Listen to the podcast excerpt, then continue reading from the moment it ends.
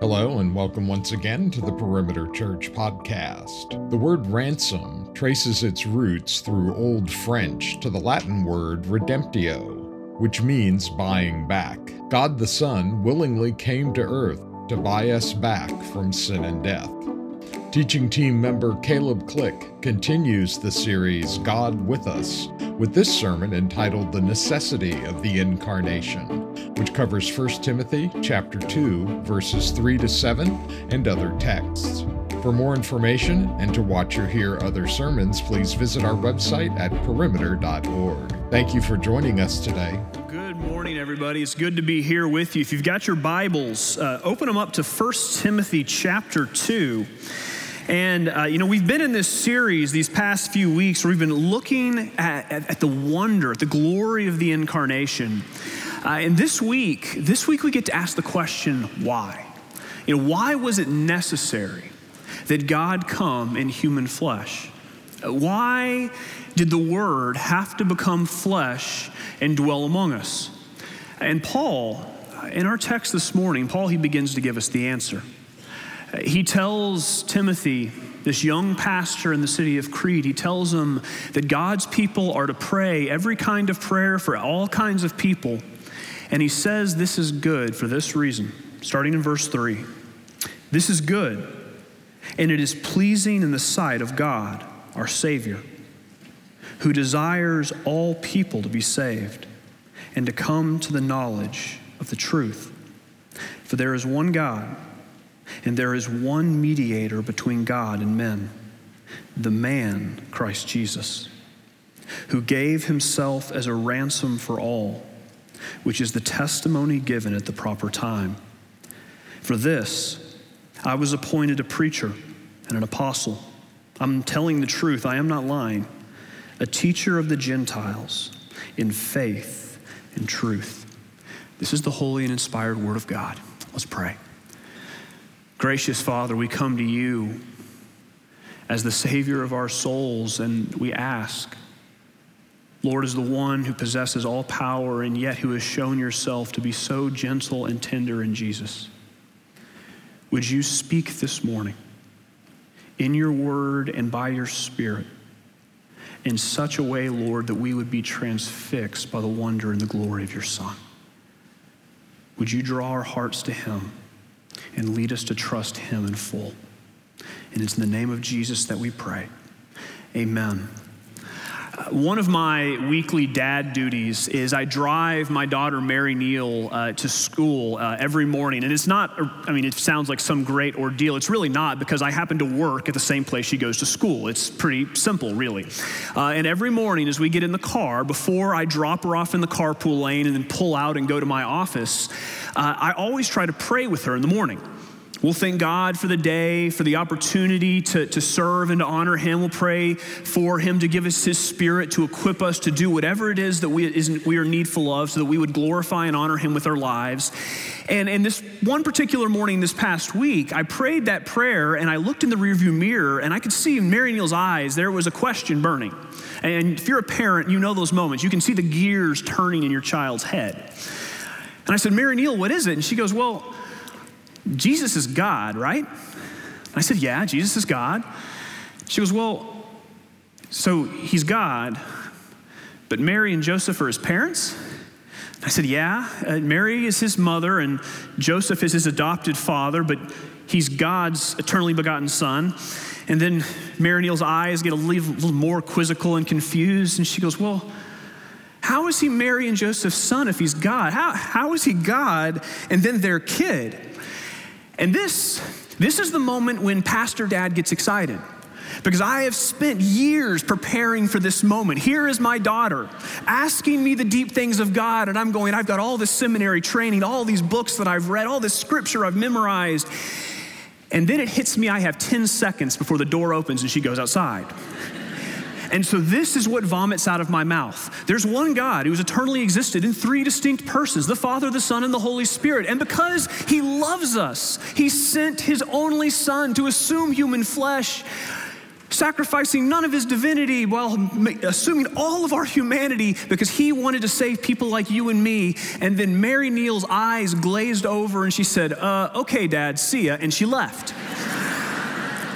And I sat there in the car just kicking myself, going, I just fumbled that question. My, my daughter is asking me what may be the most important question in all the world, and I couldn't answer it. Not in a way that she could understand. You know, and it struck me as I was driving away that that, my daughter, she was wrestling with something that so many of us miss in the Christmas season. She was recognizing something that I, even as a pastor, sometimes forget that we, when we gather around our family for Christmas, when we're sitting around the tree, when we're unwrapping our presents, when we are eating meals together in celebration of this holiday, we are, whether we know it or not, stumbling on holy ground. We are celebrating a mystery that is beyond human comprehension. Something that on the surface it sounds like a myth or a fairy tale, something that some human made up because it sounds good. And yet, if this is true, if God really came and dwelt among us, then this is a truth not just to confess, this is a truth to cling to with everything that we possess because it is the truth upon which our salvation depends.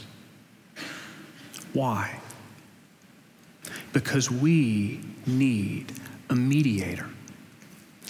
All through the scriptures, there is this ever deepening recognition that because of human sin, a chasm has opened up between man and God a chasm of such heights and depths and width that no human being can cross to the other side, that there is this life that we were made to have, that God designed us to enjoy, and yet because of sin, we've lost. And it is left in every single one of our hearts this void this void that we are all trying desperately to fill, and we are gathering to ourselves money and possessions and sex and fame and applause and hoping it will fill that void. But all it's really doing is leaving us more and more dissatisfied and wondering there has to be something better. There has to be something bigger. There has to be something else out there, something more than this. There is this cry. This cry you find on the lips of Job in Job chapter 9. This cry for someone who will come and who will stand between God and man, a mediator, who, in the language of Job, will lay his hand on God and lay his hand on man and somehow restore what sin has broken. Paul, Paul says that mediator, that's what God has provided in Jesus Christ. He says there is one God who created all men, a God whose desire is that all men would be saved, whose heart is not hard towards sinners but soft. And that desire, that desire has reached concrete expression in the coming of a man who can lay his hand on God and lay his hand on humanity and finally make whole what sin has broken. The one mediator between God and men, the man Jesus Christ. And why is Jesus such a fit mediator? Paul says first because he's the man. Verse 5, he says, the man, Jesus Christ. Now, that, that word, that phrase, uh, that can lead to some questions in our minds. I mean, we, some people have read that and thought, well, is this saying that Jesus isn't God? That Jesus is just a human, just like you and me, and that there's nothing that really distinguishes him from us other than maybe what he did with his life. Others have looked at that and thought, well, maybe Jesus was God, but then he became man and he left behind his deity. But if you read Paul, uh, Paul makes pretty plain in his writings, not only elsewhere, but in the book of First Timothy, that nothing could be further from the truth. I mean, Paul's the same guy who in Colossians 2 9 says, In him the whole fullness of deity dwelled bodily, in the flesh. Uh, Paul's the same guy who in 1 Timothy chapter 1 says there is one source of grace, mercy, and peace the Father and the Lord Jesus Christ. He's the same guy who in chapter 1 three times calls Jesus Lord, which is not something a Jewish man does unless he thinks that figure is God.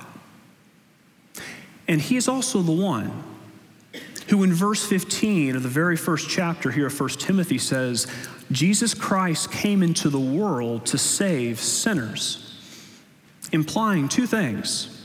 One, Jesus pre existed the incarnation. And two, Jesus was making decisions before the incarnation, which, not sure if you're aware of this, you and I aren't doing. And then, if that's not enough to convince you that he thinks Jesus is God in human flesh, all you have to go is go to chapter 3, verse 16.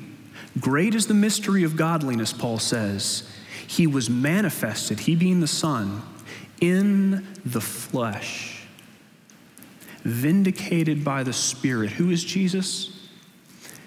He is the revelation of the living God in human flesh whose divinity is testified to by the works he did in life, but also by his resurrection from the dead by the power of the Spirit. Denying Jesus' divinity, Paul is not. What Paul is doing is he is hammering home that while Jesus is fully divine, he is also fully, completely, and totally human. And this is something that I think we struggle to get our heads around. You know, we confess, we just read the Apostles' Creed, this, this reality that in Jesus Christ, there is one person who has two distinct natures, fully God and fully man. But, but the truth is, is while we might confess that, we might say we believe that, I think practically, practically most of us don't actually think that's true. And let me give you an example of what I mean. If you ever think of Jesus experiencing some kind of trial, or some kind of obstacle or facing some kind of difficulty in life, temptation or sickness or sadness or death, is there a part of you that kind of thinks, well, he might have faced those things, but it wasn't like me because he's God and I'm not? Is there a part of you that looks at Jesus and thinks of him in maybe the same way you think of Clark Kent? He's wearing the glasses, but he doesn't really need them. And underneath that suit, he's just Superman. And so while he may face the same stuff, he is not facing it in the same way. Jesus, he is not like me. Paul says nothing could be further from the truth.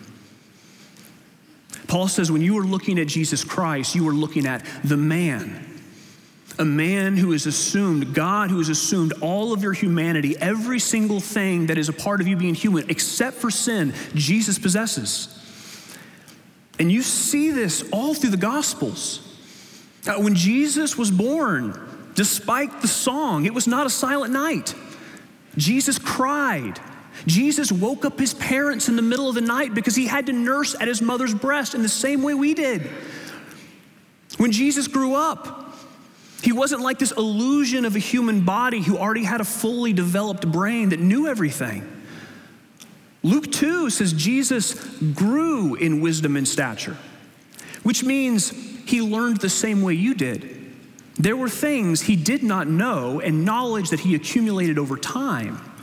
That the scripture that just seems to exude from Jesus, that just tumbles off of his tongue all through his life, that wasn't just baked in. Jesus learned it. He lived his life as a man who really believed what God said in Deuteronomy 8 that man does not live by bread alone, but by every word that comes from the mouth of the Father. He heard it, he listened to it, he meditated on it, he memorized it, he prayed through it, and so it poured from him. Jesus didn't float through life free from its burdens. In Mark 4, Jesus is so exhausted by the work of ministry that Jesus does this really strange thing. Jesus passes out in the bottom of a boat. And he's so tired that when a storm comes that threatens to sink the boat, Jesus doesn't even wake up. Jesus just lays there. If, you've, if you're a parent of a small child, you know what this feels like. If you've ever fallen asleep in a strange place at a strange time and woken up and wondered, How did I get here? Jesus knows that. When Jesus faced temptation, he didn't face it as somebody wearing a Teflon coat of divinity where the arrows of Satan just bounced off. Jesus, Hebrews 5 says, he learned obedience through what he suffered. When Jesus fought temptation, he fought it with the same tools that God gives to his people the empowerment of the Spirit and the words of Scripture. And you see, even at the very heart of Satan's temptations, the emphasis on Jesus living as a man. Because what does Satan tempt Jesus to do? Jesus, who is tired and hungry and has already shown that he is able to turn water into wine, which is an act saying, hey, the Creator God is walking around amongst us. Satan comes to Jesus and says, you know, you don't have to be hungry.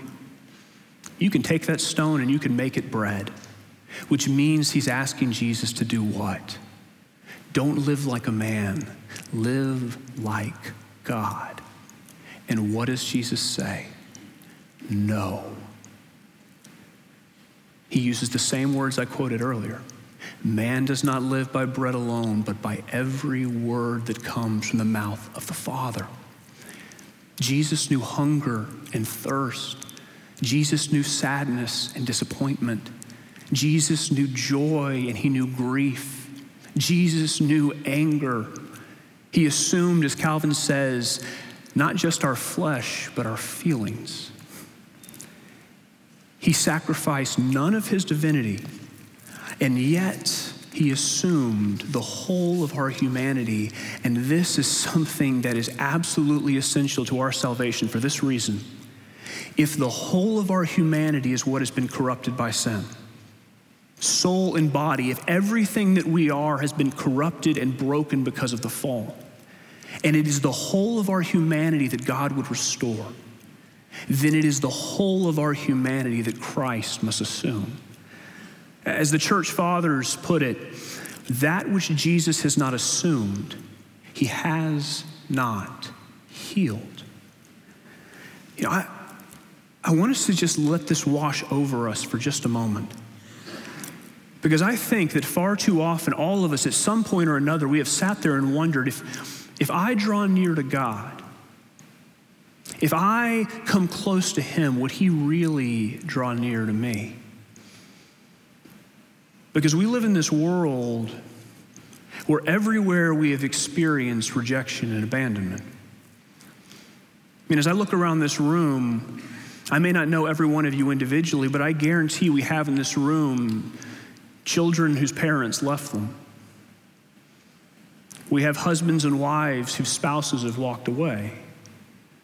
We have people who have had friends that they thought were closer than family, closer than a brother or sister. Those friends, friends who betrayed them, friends who abandoned them, friends who said, I don't want to be seen with you anymore. And as those who live in that world, and who have experienced those things, there is this large piece of us that goes, Well, if that's what the people around me who are like me do, how much more will God walk away when he sees what I am? Because we see the things that we've done, we hear the words that we've spoken to our children, we see the thoughts that have run through our minds and the disordered affections that rule our hearts. And there is this piece that goes, All I see it is sin and guilt and shame and grime. And how could a holy God ever look at me and say, That is something I love, that is something I would draw near to? And so we fear that God would not want any part of us. Paul says, The man Jesus Christ, he casts all of those fears away. Because in taking on human flesh, God is saying this to his people. He's saying, My desire, it is not only to save, it is to draw you close. And here is how close I would come. I would join my divinity to your humanity in such a way that it can never be torn apart. Jesus, Jesus is the one who says, I am not ashamed to be your brother. I am not ashamed to be seen with you. I am the one who took on human flesh, not because I had to, but because I chose to, because I wanted to join you to myself and to bring you into the life that only I possess. I took on the whole of you, that the whole of you would be healed. I don't just want part of you, I want the whole thing. That that is the wonder of the incarnation and what Jesus was in his life here on earth. That is what he remains now.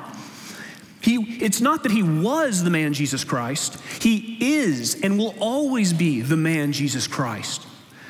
Which means you have someone sitting in the heavens who knows exactly what you are going through. You have someone who understands what it is like to be tempted, to be hurt, to be wounded, to be betrayed, to be rejected, and even to die. Are you afraid to draw near to God? Paul says, Look at the man Jesus Christ, where God, wherein God drew near to you. Do you fear that God could not make you whole? Look to the man Jesus Christ, who took on the whole of your humanity that you would be truly healed. Are you worried that God might be indifferent? That he would not understand what you're going through? Look to the man who endured everything that you and I have and yet did it without sin. We have one in Christ who, because he is by very nature God, knows what it's like to be God. But who, because he is also by very nature man, he knows what it's like to be a man, a human. Which means the mediator Job hungered for, who could lay his hand on God and lay his hand on man and bring them both together, that's the mediator that we have in him. But Paul says if Jesus is only the man, he is not yet fit to be our mediator. He needs to not just be the man, he needs to be the ransom too. You know, sometimes I think in all of our, our Christmas zeal, we miss this part of the Christmas story. We talk about the virgin birth. We celebrate the angels who are screaming to the heavens and singing to the shepherds. We, we talk about the wise men bringing their gifts. We talk about all the, the pageantry and the wonder of the birth. But one of the things we sometimes forget, even in church sometimes, is that Jesus didn't just come into this world so that he could be with us and be like us. Jesus came to die. Uh, Paul, in these verses, Paul moves straight from the incarnation, the man Jesus Christ, to the crucifixion. There is one mediator between God and man, the man Jesus Christ, who gave himself as a ransom for all. And Paul is not just innovating something here. He's not creating some new doctrine out of, uh, out of whole cloth. He's echoing Jesus' own words. When Jesus in Mark 10 tells his disciples the reason he came, he says this The Son of Man came not to be served, but to serve and to give his life as what? A ransom for many. You know, ransom is a concept that we're all familiar with. I mean, if you've watched, I mean, if you were just vaguely familiar with movies and television, you have seen some film where a kidnapper demands a ransom for the return of a hostage. Uh, you've seen terrorists coming to governments and saying, you need to pay this ransom or we're going to wreak havoc upon your people. And whether you realize this or not, uh, ransom affected every one of our lives deeply just this past summer. Because what happened this past summer? Some hackers stole a computer password that just so happened to give them the power to shut down an oil pipeline and said the only way we're going to set that pipeline free is if you pay us $5 million, which the oil company did. Um, but we should remember the reason I say that we're all familiar with this, even if we don't remember it, uh, you and I actually paid for it because the gas prices shot up, didn't they? We all paid a ransom to the guys who stole that password. Uh, ransoms are these things that take people who were held captive by negative circumstances and they set them free. Now, you see it in the Bible. Uh, ransoms are what take slaves and set them free. Uh, ransoms are what bring back exiles from foreign lands. Ransoms are things that murderers have to pay if they are to be delivered from death. And yet, there is also a ransom that the scripture speaks of, of something, a ransom that is far deeper and far more important. A ransom that every single one of us needs to be paid, and yet none of us actually can. Because here is the teaching of Scripture we may not have been kidnapped. We may not be physical slaves. We may not be in danger of terrorists. But we are all, we are all slaves to sin and death. And that is a ransom that we not only need, that is a ransom that we do not have the power to pay ourselves. There's no amount of money in the world that can buy you out of that condition. There's no amount of power, there's no amount of good works. As the psalmist says in Psalm 49, man cannot ransom another. He can't set someone else free. He can't even set himself free because the ransom of their life is costly and can never suffice. That he should live on forever and never see the pit. The Bible, the Bible says that when Adam and Eve fell, when they sinned against the Lord and they ate the fruit of the tree of the knowledge of good and evil, it wasn't just Adam and Eve who fell, it was all of us. You know, Paul in Romans, he hammers this home. He says, All have sinned, everyone without distinction. All of us have fallen short of the glory of God, and the wages of that sin, it is the same wages of sin that met Adam and Eve. It's death. God warned Adam and Eve what would come. He gave them everything that he had made and said, There is just one tree that you are not to eat of. And Adam and Eve, they decided they knew better than God, and they ate of the tree, despite the fact that God said to them that this is what would happen you will surely die. And if God is to be true, which we should hope he is, otherwise we can't trust him to save, for God to be true, that means that man, having sinned, man has to die. And that is a sentence from which there is no escape, no human escape. You can't buy your way out, you can't muscle your way out. This would be the end to every single one of our stories if it were not for one glorious truth. The same God the same God who warned Adam and Eve that if they ate the fruit of that tree, they would die. His desire, the desire referenced right here in 1 Timothy chapter 2, the desire you see manifested through every page of Scripture in promise after promise and deliverance after deliverance of the faithful God pursuing his unfaithful people, his desire is not to condemn, it's to save. And the ransom that we need, the ransom we can't pay, that is a ransom that God can and God has paid in and through Jesus Christ. Because who's Jesus? Jesus is the one who, because he is man, can die in the place of men. And who, because he is the only one without sin, can actually be the perfect sacrifice for that sin. But he is also the one who, because he's God, can do for us what we could never do for ourselves. He can offer up a death, a sacrifice that doesn't have finite worth like ours, but a sacrifice of infinite worth because it is the life of the Son of God a sacrifice that can atone not just for the sins of a few, but the sins of the whole world.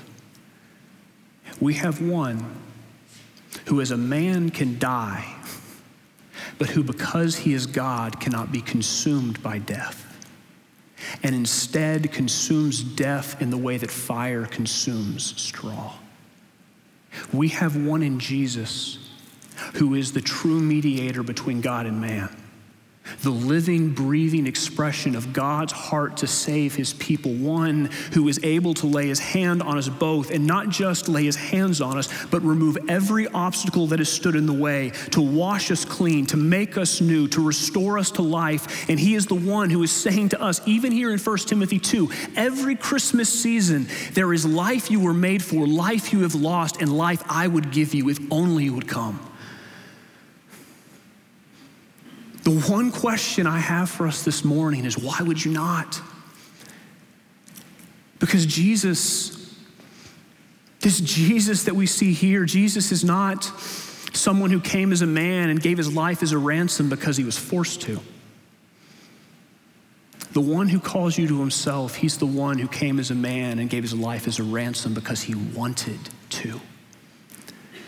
Verse 6 says he gave himself as a ransom for all. The Father doesn't grab the Son and hold him down on the altar. The Son climbs up of his own volition because he loves you and he loves me and he would save us in full. One of the greatest stories of sacrificial love in the English language is Charles Dickens' book, The Tale of Two Cities. And if you're not familiar with that book, it's set in the midst of the French Revolution, where all of France is in an uproar because revolutionaries have toppled the royal government and they are beginning to, be, they've begun this reign of terror where anyone that they think is associated with the nobility, anyone who might have royal blood or who might have helped the king and the queen, uh, they are trying to find them, arrest them, condemn them, and kill them. So that there are thousands of people who every day are being herded to the guillotine to be beheaded because of their supposed association with the royals. Well, in the midst of all of that terror, there is a man named Charles Darnay. He's a young man who has a wife and a young daughter, a little girl named Lucy, just like one of my twins. And Charles Darnay is accused of being someone who has associations with nobility, and because of that, Charles Darnay is condemned to die. And he is sitting in a prison cell, waiting for the night to pass so that the very next morning he can be led down the stairs to a cart where he will be loaded up with other prisoners condemned to die and led to the guillotine where his head will be separated from his body. And on that night, something unthinkable happens. A man, a man who happens to look a lot like Charles Darnay, a man named Sidney Carton comes to his cell. And Sidney Carton drugs Charles, and he changes clothes with Charles and he tricks the guards into thinking the man sleeping on the floor is Sidney Carton and the man standing in front of them is Charles Darnay, so that the guards carry Charles out of the prison and down the steps into a carriage where he is restored to his wife and daughter. And Sidney Carton remains alone in the room waiting to die. And when the morning comes, Sidney is led down the stairs and to the cart and a little, a young girl comes. And thinking that it's Charles Darnay, grabs hold of his hand, just wanting some comfort before they both go to die. And when she grabs his hand, he looks up and she realizes that the man holding her hand is not Charles Darnay at all. And there is shock on her face, and Sidney raises his finger and he puts it to his lips to hush her before she cries out. And the young girl, she whispers this are you dying for him? And Sidney whispers back, and his wife and his child hush, yes.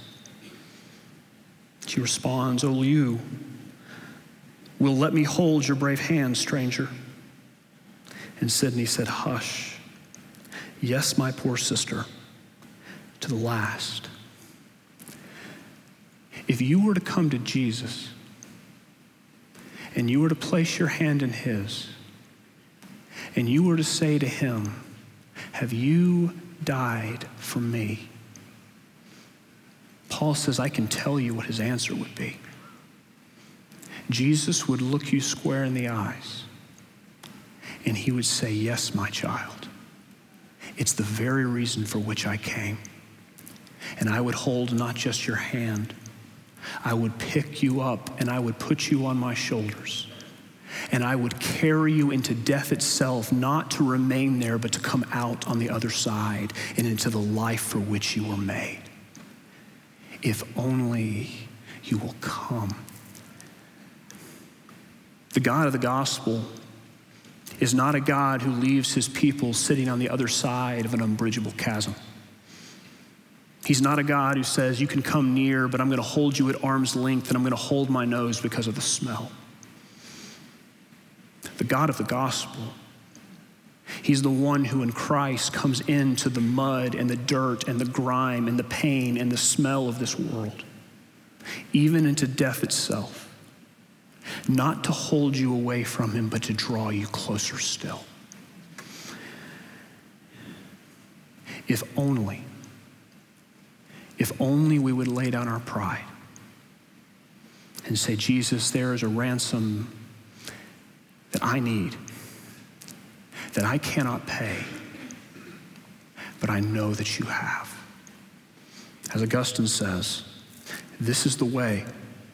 Walk in humility so that you may come to eternity. Christ as God is the country to which we are going. Christ as man is the way by which we get there. The mediator we need, what we're saying this Christmas is that's the mediator we have. If only we will come and fall into his embrace. Amen. Gracious Father, we are so grateful that we have such a kind and tender Savior who would come near who would draw us near, who would pull us close, and who would make us whole. Would you give us eyes to see him, ears to hear him, hearts that long for him? And would you make us whole in spirit and in truth? In Jesus' name, amen. You've been listening to the Perimeter Church Sermon Podcast. Perimeter Church is located at the corner of Highway 141 and Old Alabama Road in Johns Creek, Georgia. Please visit our website at www.perimeter.org for more information, to give us your feedback, and to find other sermons from our teaching team. Thanks for making this podcast a part of your day.